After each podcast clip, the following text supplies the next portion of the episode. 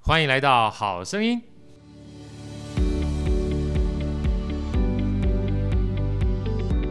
大家好，我是好趣的豪哥，非常开心，欢迎大家来到《一文好声音》。今天我们要访问的这位呢，哎，是我一个非常好的朋友。为什么要叹气呢？因为遇到他，我就自惭形秽啊，因为基本上是个神人。我啊，你你等一下，还没有到你发声的时候，等会儿等会儿哈。我称他为他的名讳叫做“霸王铁人”甜点大提琴演奏家。为什么叫霸王铁人呢？第一个，因为霸王是有关系啊。我们在十二月二十号的时候，他要跟台北市立国乐团啊这个一起演奏啊，这个演奏的主题叫做《霸王别姬》，跟他的人本身外形就非常的雷同。虽然他本身自认为是一个书生哈，然后他铁人的关系呢，这个人就非常斜杠，没事嘛这么多斜杠哈，长得也帅帅的，就偏要用实力给他碾压，跟我们之前好多位音乐家都是一模一样的哈。他本身是一个铁人三项的非常厉害的运动家啊，然后甜点呢又是他的另外一个事业，他是个创业家。那最重要，他又是个知名国际的大提琴演奏家。你说烦成这个样子，我能够不许请他过来上我们的这个 podcast 跟大家分享吗？接下来我们就用最热烈的掌声欢迎我心目中的偶像陈世林，陈是耳东陈，世界的世，天降甘霖的霖。我们欢迎耳东城的世界普降甘霖的陈世林，霸王铁人甜点大提琴演奏家来到我们现场，来世林跟大家问声好吧，哎哎哎，来来问问声好，问声好。啊，都已经讲完了，我还要讲什么？对，其实你可以回家了。我又 讲，今天节目就到这里结束。来，开心开始四零啊，四零是我非常哎，好的大家好，大家好。哎，世林是我非常好的兄弟，今天找他来其实非常开心啊，因为刚才我们 podcast 这个 要开始的时候，他就问我说：“哎，豪哥，我们今天要聊什么？”啊，然后在座的话，还有我们尊敬的代爸，也就是我们舅啊舅哈，就我们舅舅这个，如果大家知道为什么叫舅舅的话，请。啊，出门左转哈，到我们另外一个 财务思维好声音哈，财务好声音去听一下我跟代爸这个舅舅之间的对话，就知道为什么叫他舅舅了哈。那今天这个世林来，其实说他就是来之前一直问我说：“哎，你要聊什么？聊什么？” 我说：“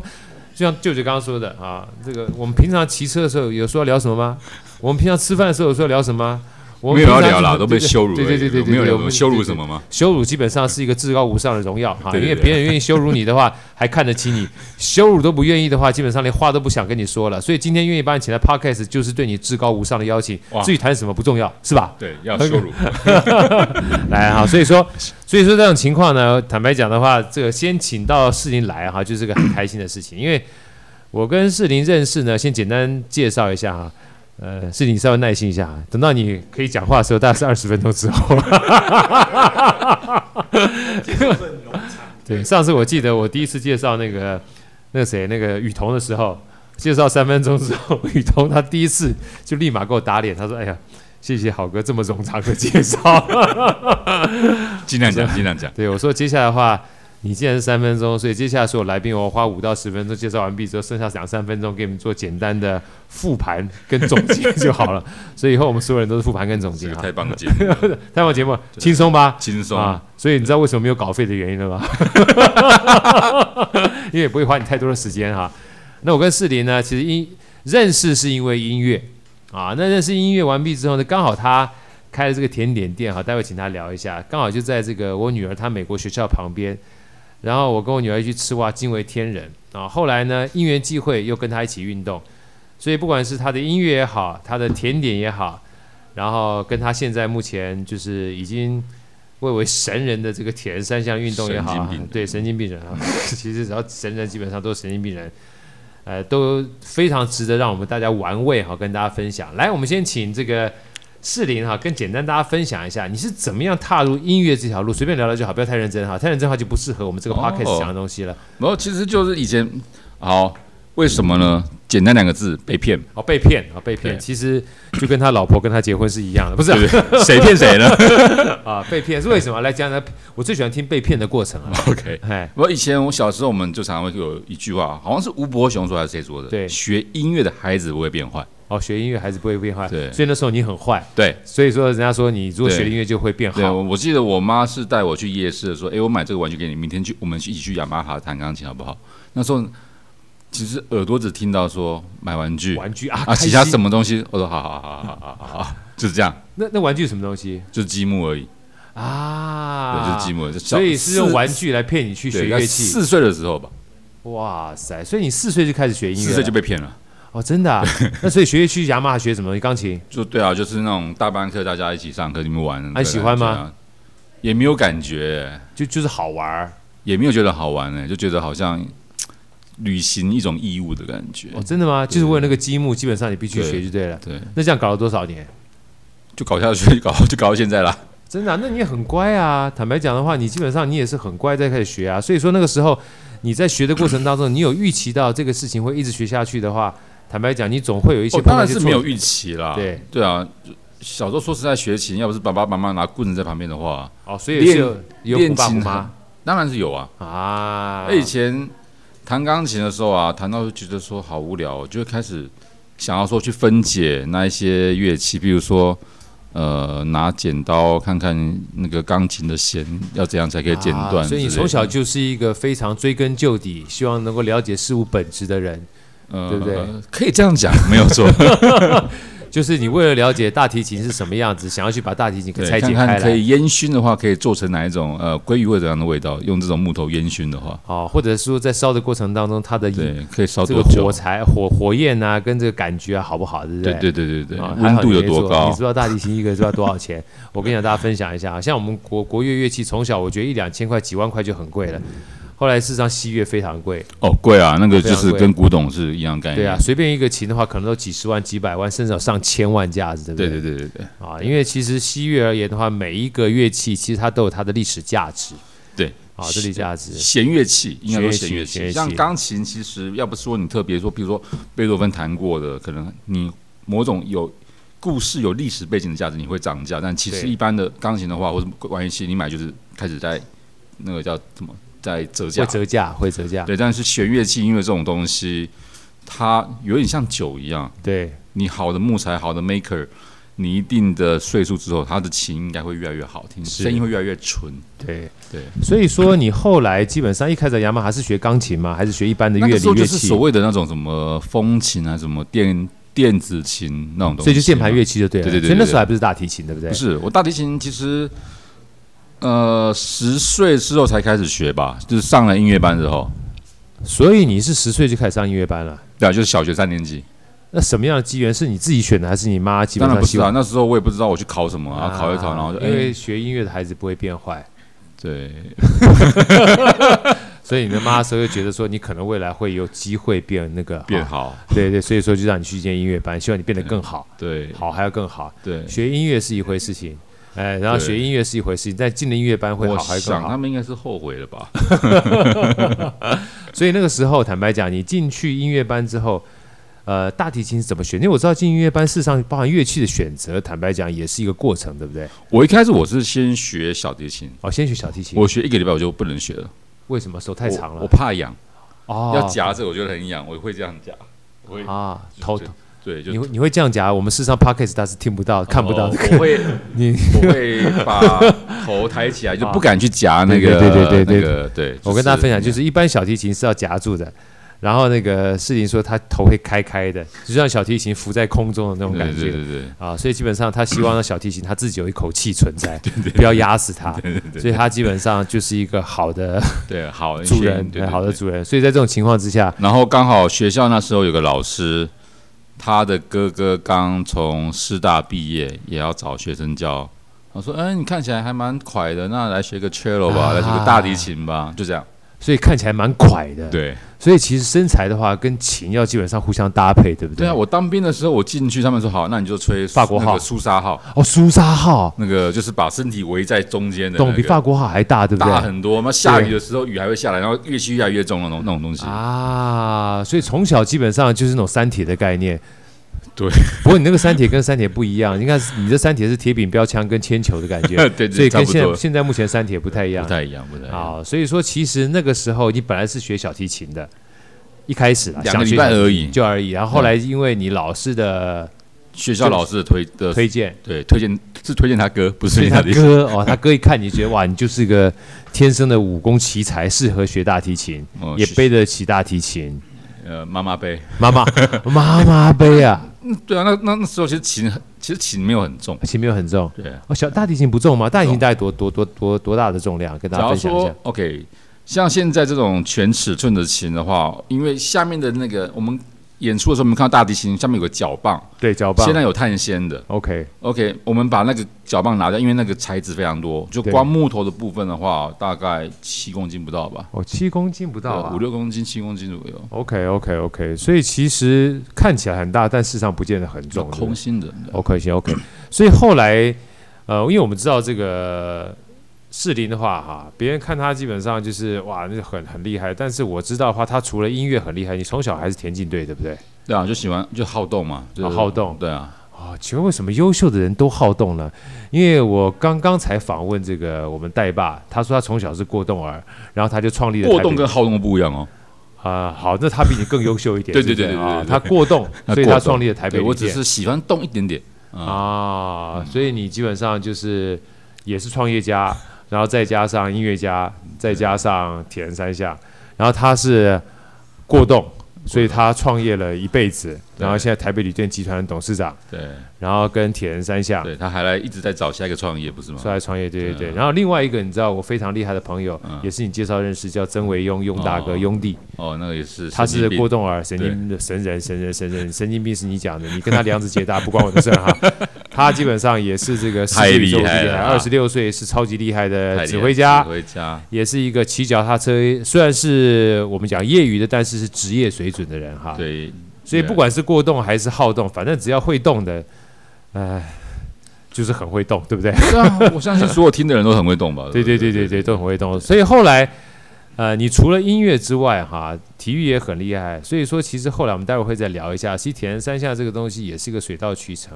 但是我知道你后来从国小到国中，到了高中的时候，又是另外一个因缘际会哈，因为你到了一所大家都非常羡慕的学校哦，原来如此。啊，你你不要趁这个时候把离开麦克风，就跟大家分享一下，因为他是一个男生啊，大家听得出来他声音是男生吗？他是一个雄赳赳气昂昂的男生，但是他在高中的时候念了一所大家非常艳羡，而且非常男生想要进去的学校，请告诉大家这所什么学校啊？台南女中，你也不要这么兴奋啊！我知道你非常开心的三年啊，他进入台南女中，而且据说那一年你进去音乐班的话，就这么一位男孩，就对不我对一个。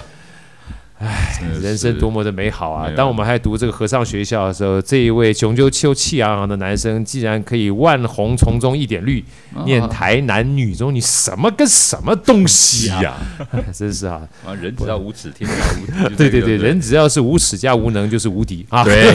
没有我 错哦非。常开心。所以说他后来就念了台南女中音乐班，然后一路呢，坦白讲，音乐这条路上哈、就他自己跟我分享啊，因为我们两个兄弟非常分享，他说其实。他自己也非常喜欢，然后他也觉得他走音乐这条路，虽然前面有虎爸虎妈的这个监督，但是其实就你而言的话，你觉得音乐这条路哈、其实你走起来，其实你应该算是能够沉浸在其中的，可以这么说吗？嗯，我觉得我不能这样说。哦，是吗？对，我觉得都是一段一段一的。段一段，OK，跟大家分享一下。 OK，那、高中、大学青春期嘛，为了要追女孩子，你就会练琴练多一点。为了追女孩子，练琴都会多一点。对，所以任何的情感跟任何的交往，通常对都是学习任何乐器的重要动力，对不对，所对？以大家觉得，哎、我的音乐性好，那其实也是被环境给逼出来然的，后环境逼出来，以前是真的被 逼，后来是被也是被逼，被被逼出来的哈。你这一生基本上就是个逼 被逼字，对出来对对的。对 哎，不是我逼人，就是人 逼我。对对对对，不过不过，的确，音乐在很多的情境下，我觉得真正喜欢音乐，恐怕是到我出国之后，出国我当之后完兵之后， ，OK 那时候才觉得说，哇，音乐原来有这么大的力量。 OK。这样，你是先去北艺大嘛，对不对？北北大当完北兵，艺大然后当才兵出之后去。嗯就出去，OK。那时候你出去的时候是本来就想要到国外去留学念书吗？我很早就想出去了， OK 我甚至有蛮白痴的想法，就是想让自己赶快被恶意或被退学，然后赶快出去，哦其实因为我们那时候就是你要当完兵才能够出国去嘛。对，但是我爸妈就觉得说你一定要大学要念完，然后怎么样的。那时候，但是其实学音乐这个技术，你越年轻能够练到一些东西，越好其实你会越好。对童子功很重要。对我们来童子讲。功很重要，所以说那时候其实你想做的事情就是你不要被这个所谓学制给绑住，对不对？对啊如果学制绑住你的话，某种程度上面就阻碍你的出国去看的这样的机会对，。啊虽然说我现在要讲的话，我觉得会得罪很多人，但是我你先不要管得罪不得罪，因为我们 OK 哦这个节目现在目前还没有太多人听。 OK 好，等到你有一天机会，我们非常红的时候，你我会再邀请你过来讲一次，别人就会听很多了好 OK，啊！对对对对哦啊对对，就对基本对上念到博士都不太会拉琴。对，那是搞什么了，对不对？所以那个时候你是不是就就就满足你的愿望了？就是不一定要真的毕业才出去，对不对？对啊，我就对啊，就不过也要先当完 兵嘛，对，还是要先当完兵对啊啊。所以说，其实有时候心想事成对对对很重要都啊是自 找的。都有自找的。所以其实坦白讲了，我说老实话，呃，问我而言的话，我听过士林拉琴啊，虽然我不是音乐专业的，但他拉琴真的是有一种就是你觉得。他就是浑然天成的感觉哈、基本上在手琴在他手中，你就觉得他是人琴合一啊，就感觉爽啊。所以说，他这是跟我讲说，他就是嗯先不先姑且不论他人生当中这个琴呢、跟他人生有什么挫折，但是至少这个东西伴他人生是很重要的关键。对啊，没有所以错。他是希望出去啊，嗯所以他希望说出去看一看，去看看看看别人是怎么拉琴，世界上长什么样子的，不一定要被这个学制所绑住。所以当完兵之后立马就出去对，出去又是另外一个过程。我觉得这段时间很精彩，你是怎么样去申请到？跟国外乐团合作的机会，还包含有一个非常重要的老师。对，这个老师的选择可以说是万中取一的武林高手。他是对怎么选中你的？能不能跟大家分享一下这段经历，好不好？呀就呃，其实我从小就很喜欢室内乐，虽然说台湾大部分学乐器，家长希望小学就是就是一定第一个梦想就是我我希望你未成为未来的马友友，或是为成为未来的朗朗，或是这些很厉害的独厉害奏音家乐。家，对，但其实我从小就对室内乐这件事情很有兴趣，是然后我也知道说我自己拉琴的风格，就是我可以很放，但是我没有那种可以把东西修得很细的能力。在 Yeah 我在台湾大学的时候，在台湾念大学的时候，所以那时候出国在找学校的时候就，呃，其实推荐这个老师给我的是李怡锦，李锦老师对，对，就之前的 NSO 的首席，呀。然后他也是跟苏梦峰老师两个对人有最近非才常刚大拿的到刚拿到金金曲奖金曲奖对对哎，这两位老师是非常有钦佩他的就说老啊师，。因为他是那个学校就 E NEC，我插我插播一下，那个 Andy，下次有没有机会邀请那个苏梦峰老师跟李怡锦老师一起来？一定要请然后他们来。然后请他们来的过程当中呢，我们要请这个我们的士林也要一起在哈、要不然他们太多的小秘密我们是不清楚，就没有办法揭他们疮疤了。 好，继续说，继续说，继续说，来，呀然后那时候我就好，一一景跟我说，我就好。那因为这个老师在美国其实非常有名，非常非常有名。哈啊哈，他是一个非常有名的，等于是美国的传奇的学员四重奏 Cleveland 学员四重奏克利夫兰学员四重奏的大提琴家，哎，克利夫兰四重奏基本上是美国几乎是第一把交传椅的奇。传就是奇，他们已经说已经解散了，但是在他们存在的时候，历基史本上对非常有名对的，非常有名。然后他也是连续好几年美国最佳的老师的这个是这个样的奖项。人家基本上想投入他的这个门下，都是一个非常窄的窄门了，对呀不对我可以这样讲。然后，甚至我其实我提早蛮多蛮久之前就到 NEC，第一个是调时差，对第二个考试的时候需要有伴奏嘛，跟大家排练一下。第三个，我想说有没有机会去找这个老师上个课，拜个码头， 对，让老师对我有印象，这样对考试比较有利。还没有校训要拜他门下，对不对对对只是想说对对上个课让他有印象而已，对不对对对对对对哎对。但是老师说。我是不会帮还没有考的人上课的呀你考完之后要来上课没问题，呀，就是他就跟你讲的很清楚。对，那通常这个老师就是一年可能就收个一两个学生，是对，然后报考的人，就所有报考的考 NEC 的大提琴，可能是从录音之前可能就有上千个人想要就是丢想，要就投我进想要来考，进来，对对对，然后可能想报他的 studio 的可能就是一可能有一两百个之类的。是然后那时候就真的很想跟他上，虽然说 NEC 其实每个大提琴教授都非常棒，都非常对厉害，但是那时候我们选学校的自的老师的时候，我们可以他给我们三格，就是你可以选三个你喜欢的老师，按照你的喜好去排名。对，我就呀 p o c k e t p o c k e t p o c k e t 对，就是你选三个，对，三个都那是他三个，都是他。对对对， 就跟像我喜欢《三国演义》的这个军师是一 样的，孔明、卧龙跟诸葛亮，对对对对不对？三个基本上是同一个人的感觉是一样的对啊，去死好了那啊对，最基本上我， ！Podcast，Podcast，Podcast，对对对我，们也是 podcast Pocket- podcast podcast， 呃，就是觉得我就是既然来了，我就想跟他上，呀呀呀 Yeah！嗯这老师非常好，因为因缘际会，有一次他来台湾的时候，这个士林也刚好有介绍的老师跟我认识一下，嗯是这个音乐素养非常高，对而我觉得且人文气素质养人文素养对对非常好的一对个他人，长得有点像史人康纳莱，对，长得非常帅嗯对啊。然后他的夫人也是一位台湾人，对不对？台湾对人，对对对对啊。然后他能看上这个士林的话，一定是万中取一没。有，我是觉得我觉得蛮幸运的，我还觉没得讲完，先不用急。 我相信你后面很怕我讲出来不是你想要听的话，对不 对？我不要担心，我说一定是万中取一的酒拿来，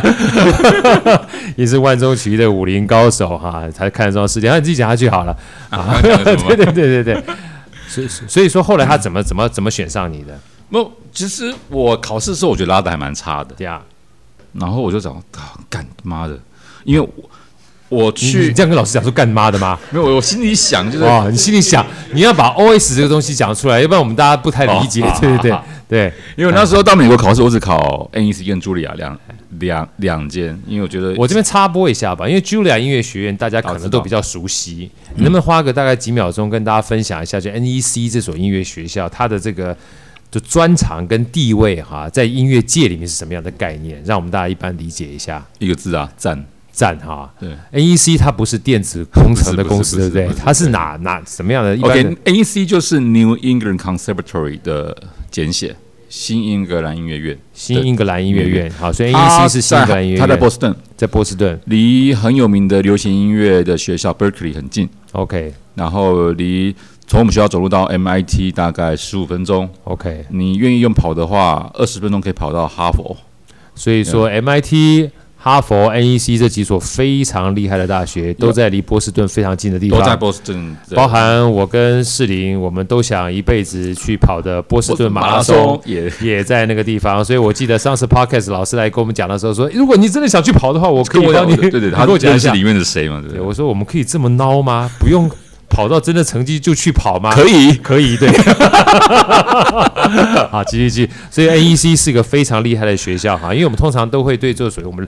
耳熟能详的茱莉亚音乐学院非常熟悉。嗯。啊，但是像这种 NEC 非常好的学校，在当地非常有名，我们没有没有嗯听其实过啊，但是事实上非常棒的一个学也校。 NEC，我觉得在整个，尤其在弦乐上，因为他们就是挖角了克利夫兰弦乐自动的那一批老师来对之后，的确，因为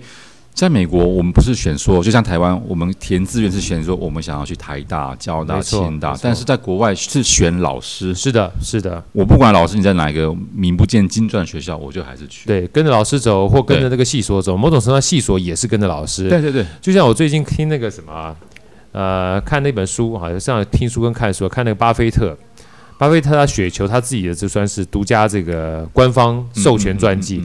他说他一开始很想去哈佛，你知道吗？可是他说他那时候去哈佛哈、被哈佛拒绝了，因为哈佛觉得他就是个幼稚人。他回想一下，他说他那个时候虽然是十九岁，但是整个心智大概只有九岁，因为他虽然赚钱，但是基本上是个非常幼稚。嗯，他虽然赚钱，但说话基本上很不得体。所以回过头来再想啊，他说如果那个时候哈、他是哈佛老师，他也不会让他进去。可是就是因缘际会的，他不小心看到了一个人，这个人叫做格拉汉班杰明·格拉汉，嗯，是在他那个时候基本上最有名的价值投资人，那是哥伦比亚大学，嗯所以他特别写了一封信去哥伦比亚大学，嗯，啊，特别跟他讲说我是你的粉丝，我想要进去。更夸张的是，他说我以为你已经死掉了，没想到后来发现，在所谓入学考试的时候，发现你竟然活着，所以我一定要去上你的课。他说人世当中就有这么机车的事情，他这样子写了之后，竟然还进得去了。希望你你当初没有说， 老师，我以为你死掉了，没想到你还活着，所以我好想上你的课啊！啊 Yeah 所以说因缘际会，你基本上在那个时候进了 NEC 之后，继续讲下去，你是怎么样让他接受的？没有，就是他觉得说，拉的不，你觉得不是很好？我就不知道，但是他说我完全可以看到你的天分，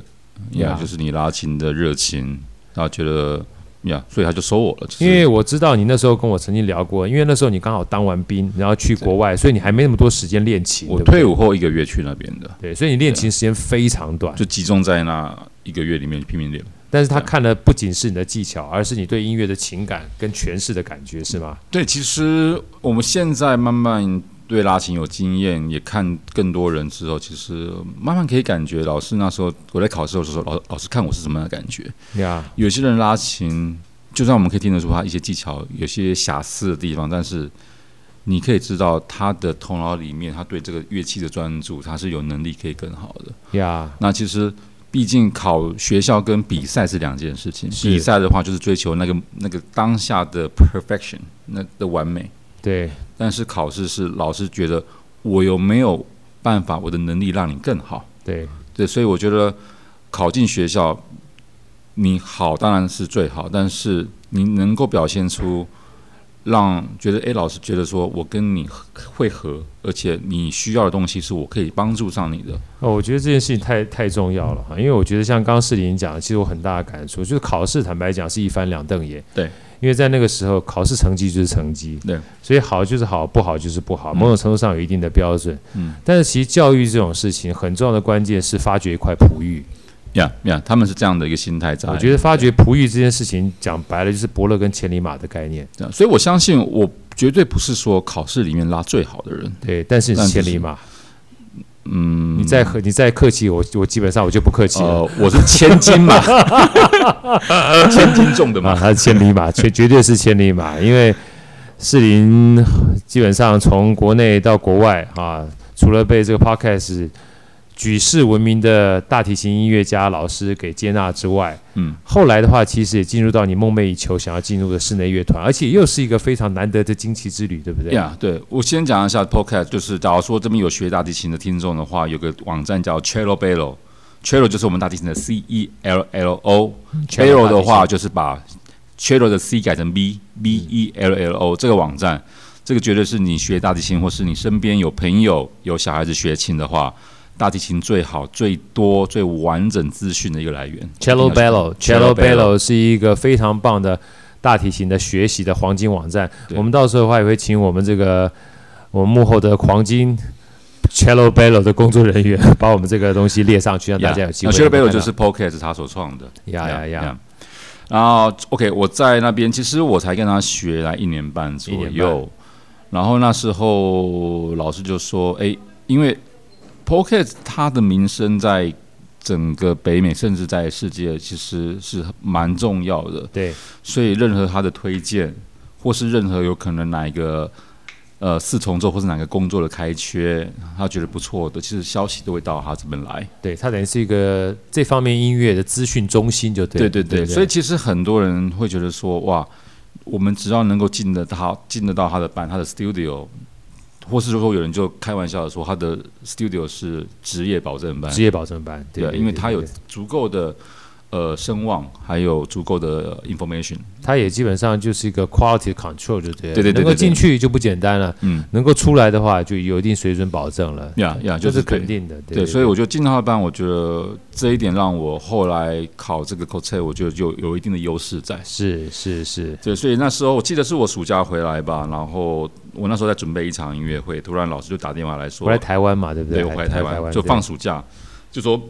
在那个 Vancouver 有个 String Quartet Borealis 他们的大提琴前一个大提琴因为受伤所以要离开，所以他们在招考 cello，他这个是四呃四重奏四重奏嘛，就对啊四是位两把小提琴、两把一小把提琴中提琴跟一把 cello 这样一个 OK 就是古典乐里面最精致的一个组合。 OK OK 然后他就打电话给我说，诶他觉得我会蛮适合的，呀他嗯说你就去考吧。呀，然后我那时候以为他打错电话了，因为其实上课对我还蛮凶的。对，他其实觉得就是他也属于机师型的，对对 对不对对就是非常机车的导师类型的啊，对，不过他真的对我蛮好，就是他常常会别人会邀请他去跟他一起演出，对然后他会打我说：“诶，我可能什么时候我有 rehearsal，我有排练，你就一起来听吧。呀”就是他对他来讲，其实音乐家的养成最重要的不是你的技术，而是你的耳朵。对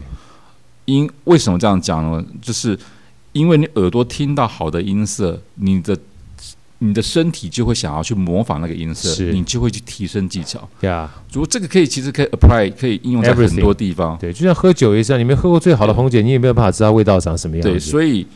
品味对我们来讲很重要。呀你的耳朵要有好的品味，你才能够把你的技术提升到那样的品味。呀，说的非常好，对，对所以舅舅是最有品味的。对对对对对对机。车上的一对些对对对对，我们舅舅是台北旅店的董事长戴章基，戴董事长，他在旁边，他现在露出非常得意，但是又腼腆的笑容哈、没关系，我们先不理会他，因为我们还继续我们 p o c k e t 的访问哈、呀，所以说，其实品味很重要，而这品味太品味重要呢，了某种程度上面，我听完诗林这样讲，其实非常重要的关键。假设你是个音乐家的话，除了练习之外，你的耳朵很重要。对，你要是说你的耳朵里面没有，或是你的头脑里面没有一个好声音在的话，啊，那好声音，好好记住声音译文，对好声音，好对声音没有译文好声音在的话，对相信大家也没有办法对译文有关好声音能够更一对进一步的突破，没对有不对错没？有啊，错所以一定要听译文要好好声音声音，啊！记得对世林回去之后有机会把我们这一集要分享出去。呃，一定一定，如果你一没定有分享出去的话，啊，我会让你接下来没有好声音。没有就好，我我只要有好声音就好了。 对对对，好好好，来， OK，就是你耳朵里面有好声音的话，那你的练习才会有目标在，是，不然是只是一直在浪费时间，在重复一些可能劣质或是比较没有好这么好的 quality。对我像刚听你这样讲哈，我其实更有感触，你知道吗？你就很多人说模仿啊、抄袭不是很哇好，，那是最好的。其实坦白讲，我们从小到大都在模仿抄袭，对对啊不对？这对啊抄袭这个字常常被感觉是负面的，但如果你从来没有一个好的榜样或好的样子的话，你根本不知道你抄袭跟模仿是什么样的德性。对啊，所以，如果这个机会，坦白就你而言的话，也回到你刚才所说的，有一天的话，你从台湾到国际上面的话，其实你要看的就是一个不同的样子，对不对对？啊，对啊，好的榜样，好的声音，好的乐团，好的老师，好的概念，好的概念对啊，事实上不止思维，还会让你整个品味往上提对啊升。对对对，品所味以对是音乐很重性要而言是很重要很的。重要，很重要。对，我觉得这个东西其实坦白讲的话，我相信对每一个人的经验都很关键。可对是回过头来，我我我记得你跟我讲的故事后面还非常精彩，因为进去之后，事实上他的整个是算是弦乐四重奏嘛，对不嗯对？他的整个认证过程事实上不是这么简单的哈，也对不是这对么简单，但是我对我来讲，对我的老师来讲又有点太简单。呀。呀，就是基本上说来听听，跟大家知道一下。很多考试，我们从小到大考试都千篇一律，要么就进考场考试，好，要么就是面试。嗯你这考试比较特殊，非常有趣。呀，通常呃，一般不管是音乐比赛哈也好，或是说这种乐团的考试，通常都会有第一轮、第二轮，甚至第三轮，对就是他会一轮一轮去筛。就我们考学校也都一样。对，那基本上，我想也真的是 Podcast 的推荐，大力的推荐，所以其实我的考试其实就 OK。那刚刚讲到说，老师打电话给我说叫我去考，然后，然后我就就想说要不要去，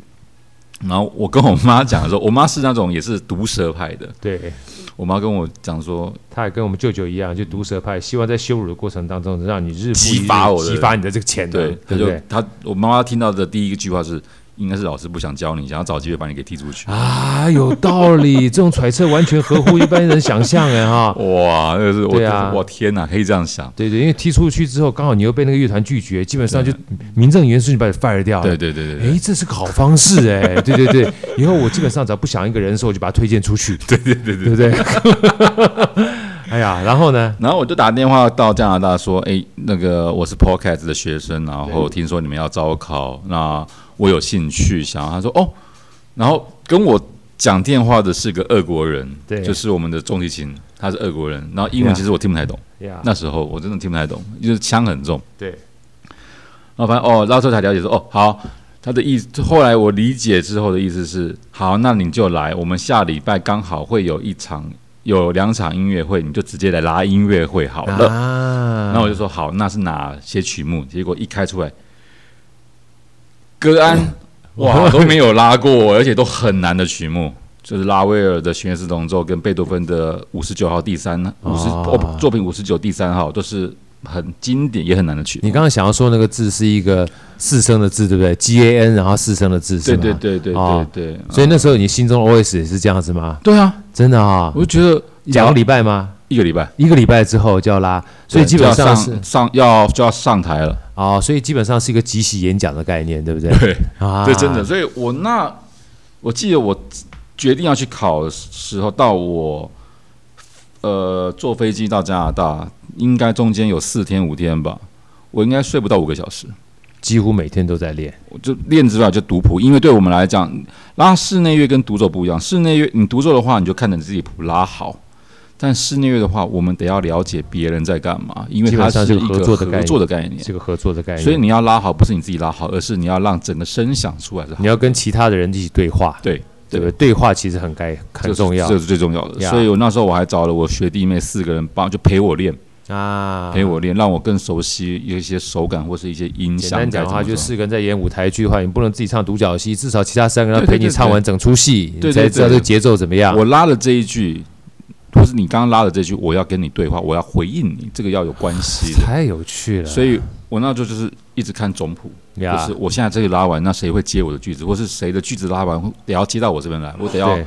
就是那时候我是基本上就是可以，就是要把它给整个背起来，大概懂一个小时的曲目。呀，对，所以就是这样的状态，然后其实很累的。然后到那边下飞机之后，他们问我说，我到的时候是是凌晨五六点吧，他就说你要不要先休息一下，我们明天或是什么时候？但我说音乐会不是后天嘛，对，然后对啊，不过就看你的状你的状况，因为第一场其实还好，第一场第一场也让我认识到那时候温哥华的市长，对，就是第一场就是呃温哥华市长邀请这个 c o t e 就是有一个小小的沙龙，一个小小的是沙龙音乐会，大概邀请十几个人，一些呃温哥华的一些重要的人士，想说有一个聚餐，然后请 c o t e 一起来。所以对他们来讲，其实算是比较轻松的音乐会，然后也是下一场在美国音乐会的前面的一个练习。那但是我对我来讲还是很紧张啊，因为跟这种职业的选手是同奏，而且他们都对对曲都很熟了。对，彼此默契都很好了。你等于是新加入的，对不对对对你跟对打篮球的话，突然一个新队员进来的话，彼此默契还没有建立，对对对就对直对接上战场就对对见对公对婆，其实不是件容易的对事对情。对对对对对。那那反正我就说，呃，我觉得我需要练，假如说你们愿意的话，我可以马上就练。对所以他说，哦，OK，好啊。那基本上，所以我早上五六点到，我们大概八九点就开始排练了。啊，对，所以基本上那个礼拜我基本上没有什么睡。所以其实你铁人的这个概念从很早就开始了，对不对？然后哦我觉得就是我们常常在讲的心流，其实哎那时候你不会觉得五小时没有睡这件事情，对，我真正觉得累是我上飞机坐下来那一刻，觉得哦，好嘞，觉得好舒服，很觉得好舒服可以这样 relax 坐着的感觉，那空姐又漂亮，对不对？就是对哇，对哇，哦好棒啊！再再来一个酒，哇！对对啊对但事实上，前面在练习的话也是投入在里面的。对，其实你不会感觉时间说哇，我已经今天工作几小时，我今对对天对练了几小时，你就是一直练。而且那时候我还要准备，我刚刚讲我还有音乐会要拉，对所以就是两套曲目我得要一起去准备，因为我回来之后不到一个礼拜就要开独奏会了，后来呢，经过这个跟这个温哥华市长的简单的这个完毕之后因为，他们就好像还蛮满意练习完毕之后很不的。错然后接下来就是哎，下一场音乐会在美国西雅图，然后去拉完，就是有很多观众的反应，因为我其实我自己我知道我的个性跟我拉琴就是我是遇强则强，对然后对，就所以有好的人在一起的话，我就会想要更更好。不一样。对对对，我觉得那是、啊可能就天生有想要，就是本来就有一些那以后我就不太敢喜欢邀请你跟我 在一起做事情了，要不然你会遇弱则弱。 哎呀，我现因在为我你都懂，是我懂，强的我懂了。对基本上你是在在暗示我，好好，可以继 续。那所以那一场音乐会完之后，就很多观众就觉得哇，你们好棒，你们在一起很久了嘛，就是对对哇对，然后也有很多人特别提到，诶，这个大提琴的声音怎么怎么怎么样的。我想也因为这样，呃，听众的一些反应跟我们在一起排练，其实一开始因为我新来的，而且毕竟英文也不是我的 native 对 language，所以其实讲话我还蛮客气的，虽然对我个性不是这样子，对对，所以他们觉得对我应该是一个蛮好相处的人。对对对，完全被误导了。所以其实我并没有等到说好，那你就等我们消息再，我们会再安排可能下一轮。我在演完那一场，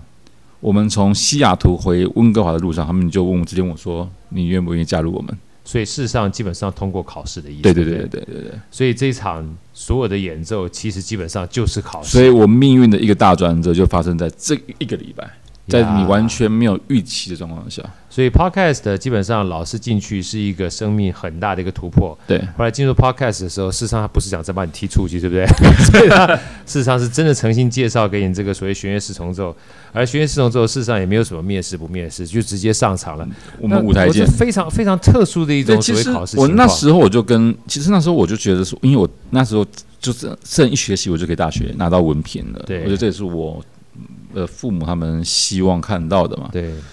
但那但是时你就是候不希望他们看到就对了，对不对？ 你就是希望说他们要看到他们不希望看到的东 西，然后以后就习惯了。习惯就 好对了，习惯习惯就就好好了，对对对啊。然后那时候呃，老师就跟就跟我讲说，博士文凭每个人都可以去拿，对但是你要等人家给你啊。对你要拿到荣誉，这个才你要拿到荣誉博士，这个才是真的，这才是真的因为没错博士大家你只要花时间花钱就可以拿到。对我说，哎，有道理哎。对，我说，好好，你嗯那到我底就是要不别人念了给你，还是要怎么样？啊因为他也跟我说，你想要回来找我上课，你随时可以来。呀，你给我一个蛮大的安心感，就是觉得说我，因为我知道说舞台的世界是残酷的呀，呀所以我不知道会怎么样，而且我又是没有，毕竟我在台湾待过我百分之九十的成学习的历程，然后在国外跟台湾是不一样啊的，对，完全不一。样。所以说，其实选择很重要。你到底是要选择文凭呢，还是直接选择舞台？通常一般而言的话，之所以选择文凭，是因为他还没看到舞台。嗯，所以以其实坦白讲的话，你能力证明一件事情，当舞台来临的时候，文凭它不一定是必要的。对啊啊，，这件事我情非常关键。我这个我也敢这样讲，在我有这个工作之后，对之因前为其实我也会怕。对，因为嗯你基本上被认可的情况之下，你才可以做选择嘛。对啊，像我现在回台湾来，就算我有所谓的当过国际演奏呃职业演奏家的经历，但是我以我的文凭，我可能没办法去考什么北四国或是啊，是你讲北四国哈，我们今天实在是蛮奇特的一个访问哈，因为我本来是他一直问我说到访问什么，我本来想分三段的，第一段是访问音乐，第二段是访问甜点，第三段呢是访问有关铁人三项的。啊，哇哩嘞！既然基本上后面两段还没有访问到，就已经到达了我基本上要结束时间了哈。 而且这段还只讲了不到 一半。对，还不到一半。那我们通常讲说，所有我们邀请的好朋友至少来三次。那在最后哈、坦白讲，因为刚好这个事情谈到北市国，那我也想特别这个跟大家介绍一下，因为我们一开头就讲了十二月二十号的时候。啊，因为我们跟北市国也是非常好的朋友，那接下来会有很多的机会哈、我们会邀请北市国这些音乐家，台北市立国乐团啊，北市国 TCO，台北市立国乐团的很多音乐家来跟我们分享。前面的话也接了非常多位了啊，包括凯涵啊、珊珊啊、啊，还有包括红枝啊，啊还有我们这个维庸啊，维庸的话就在天网十一月二十八号啊，也会有非常棒的演出。那士林呢，也跟我们这个台北市立国乐团哈、在十二月二十号的时候，啊，这一天非常特殊，因为早上呢我们要去跑马拉松， 对啊啊，他跑半马哈、下午的话呢，基本上要演出啊，跟非常棒的张淑兰老师对，一起演出。这场也是个意外啊，因为这场本来是啊先说一下叫什么名字，跟大家讲一下。 《霸王别姬叫《霸王别姬》呃霸王别姬》楚项羽、霸王跟虞姬的故》，对事。对对，好，那基本上到时候大家因为今天看了 podcast 看不到哈，所以我们接下来的话，除了 podcast 之外，我们已经在酝酿了。很多人在问我们啊，就是能不能把这个影像给出来，因为大家看到这个视林就知道，他虽然说话声音非常的温文儒雅哈，是吗？有吗？有 吗？瓦力雷有吗？哈，但是事实上你看到他就知道，哇，就是一个男子气概非常好的人哈。所以当他拉大提琴的时候，你绝对会有霸王的感觉。那至于另外一位张淑兰张老师呢，我们会近期邀请他过来哈，一定大家会看得到，他基本上就是一个温柔婉约的虞姬。所以这对两我个会牵人着对他的话，手的，哎呀，啊，不要不要不要，千千万不要这样做哈，给保留一点空间给我们哈。所以《霸王别姬》哈，由大提琴音乐家陈世林跟台北市立国乐团这个非常棒的这个结合，不不不结合，就是缘分在一块儿。你呀解释一下，跟他分享非一下。常期待。第一个，其实这场音乐会会有这场音乐会，其实也是很意外，这不在我的安排中。是，我人生就我不知道为什么就是很 多意外。对，我知道，哎，我对跟你认识也是一个意外，对我签下那个合约十万块也是 个意外。对对，意外意外。下次再讲十万块的事情，因为这十万块钱的合约。让陈世林这位大提琴音乐家在短短的六个多月之内减了二十二公斤。我认识我太太也是意外。哦是哦，我知道，你先不要讲那么多意外，留一点后路给大家聊一下 OK，。先讲一下把霸霸王王别姬，我们已别姬经的快意义四十几分钟了哈。哦来， 《霸王别姬》的意外就是，其实本来这场音乐会是另外一位演奏家，当然不是演这个曲子，但是好像她呃怀孕还是怎么样的 OK 对，所以就是，然后刚好我认识北四国的郑团长，他刚好是我的学长，嗯，所以郑立斌郑团长，嗯对，然后这首曲子《钟耀光》其实也是我也我非常熟悉的钟耀光，我其实的的作作曲家叫钟耀光，哎，我想我们也可以邀请他来来哦聊钟老师聊非，常有名，对来聊聊好多曲都是他的。对，我们可以来聊聊这首作作品。 OK，那我觉得，嗯，试试看啊。只是我有跟他们讲说，我早上要跑，本来我是报全马，对，本来报全马。呃，这个全马也是被我推坑的，因为基本上我说 全马这种东西不就是跑步四十二公里而已吗？ 啊，没想到后来报完全马之后，他说下午还有一个啊，霸王没别有是姬，后来有这场，因为我就想说，哇，这个我怎么可能跑得完？因为对我跑得完，但是绝对拉不完。对，觉得拉不完，因为音乐会是下午，假如说是晚上就算了。对之前我参加过好哥办的那个大雅的马拉松，对那时候是跑完早上跑半马，然后晚上音乐会，其实就有点累了。是在高雄卫武营那边吗？在高雄的什么文化文化总馆啊反跟薛志章，啊、然后谢谢张小老师，对对对对，对。都想哇，这今天这个跑完跑完全半马然后下午还要来个霸王，对协奏曲对，哇协奏曲是我要跟乐团对抗，对，跟乐团对抗，而且嗯那个虞姬基本上还是金胡，对那个声音频率也是非常高，非常。高的，对所以对基本上这整个对话就在高频的过程当中，充分闪、充分展示所谓能量爆发力的东西。对啊，但是说实在，我觉得意外都是人生最精彩的时候，说得太好了对。不对？意外都是人生最精彩的地方。对在我们即将 podcast 要结束的时候，没想到我们的电铃声也突然响起来。坦白讲，这也是一个美丽的意外。继续聊，意外没没事儿，没事儿，没事儿，我们继续聊。这这这这就是人生最美丽的意外。后来呢，怎么样这个意外形成了，跟大家分享一下，没有，就是好啊，好你就拉啊，就好就啦，对不对对？啊，我相信这一场音乐会一定非常非常的精彩，我因为自己也很期待，我好非自己也常很期期待待。哈，因为这个，所以老实话也不是一个很容易的曲子，也是一个非常算是情感跟这个故事性非常强烈的乐章，呃对不，对以理性来讲，其实它对我来讲就是一个呃初体验，就是我从来没有用大提琴跟所谓国乐的这样的一个组合一起演奏过。互相对话过，对对没对有对过对对对，没有。所以对我来讲，我也是很我很期待这场音乐会，就是有很对我，虽然说我拉了我这辈子拉了上千场音乐会一定有，但是这一场对我来讲还很多的第一次。呀，新的组合，我非常非常的期待哈。我们再跟大家分享一下，十二月二十号下午哦，音乐下会午是下两点哦，半，在什么地方呢？在中山堂，嗯在中山堂哈。如果大家、呃要搭交通就是去的话，可以到这个捷运的北门站啊，嗯捷运北门站五号出口或四号出口走一走，大概不到一两分钟、两三分钟就到了。对，我看我上礼拜我看还有七百多张票，这个礼拜好像减了一百张票左右了。哦基基本上蛮蛮热的一个演出哈，因为这两位都是大师，而且。在年底的过程当中，很多非常好的这个演奏的曲目都在这时候推出来。十二月二十号，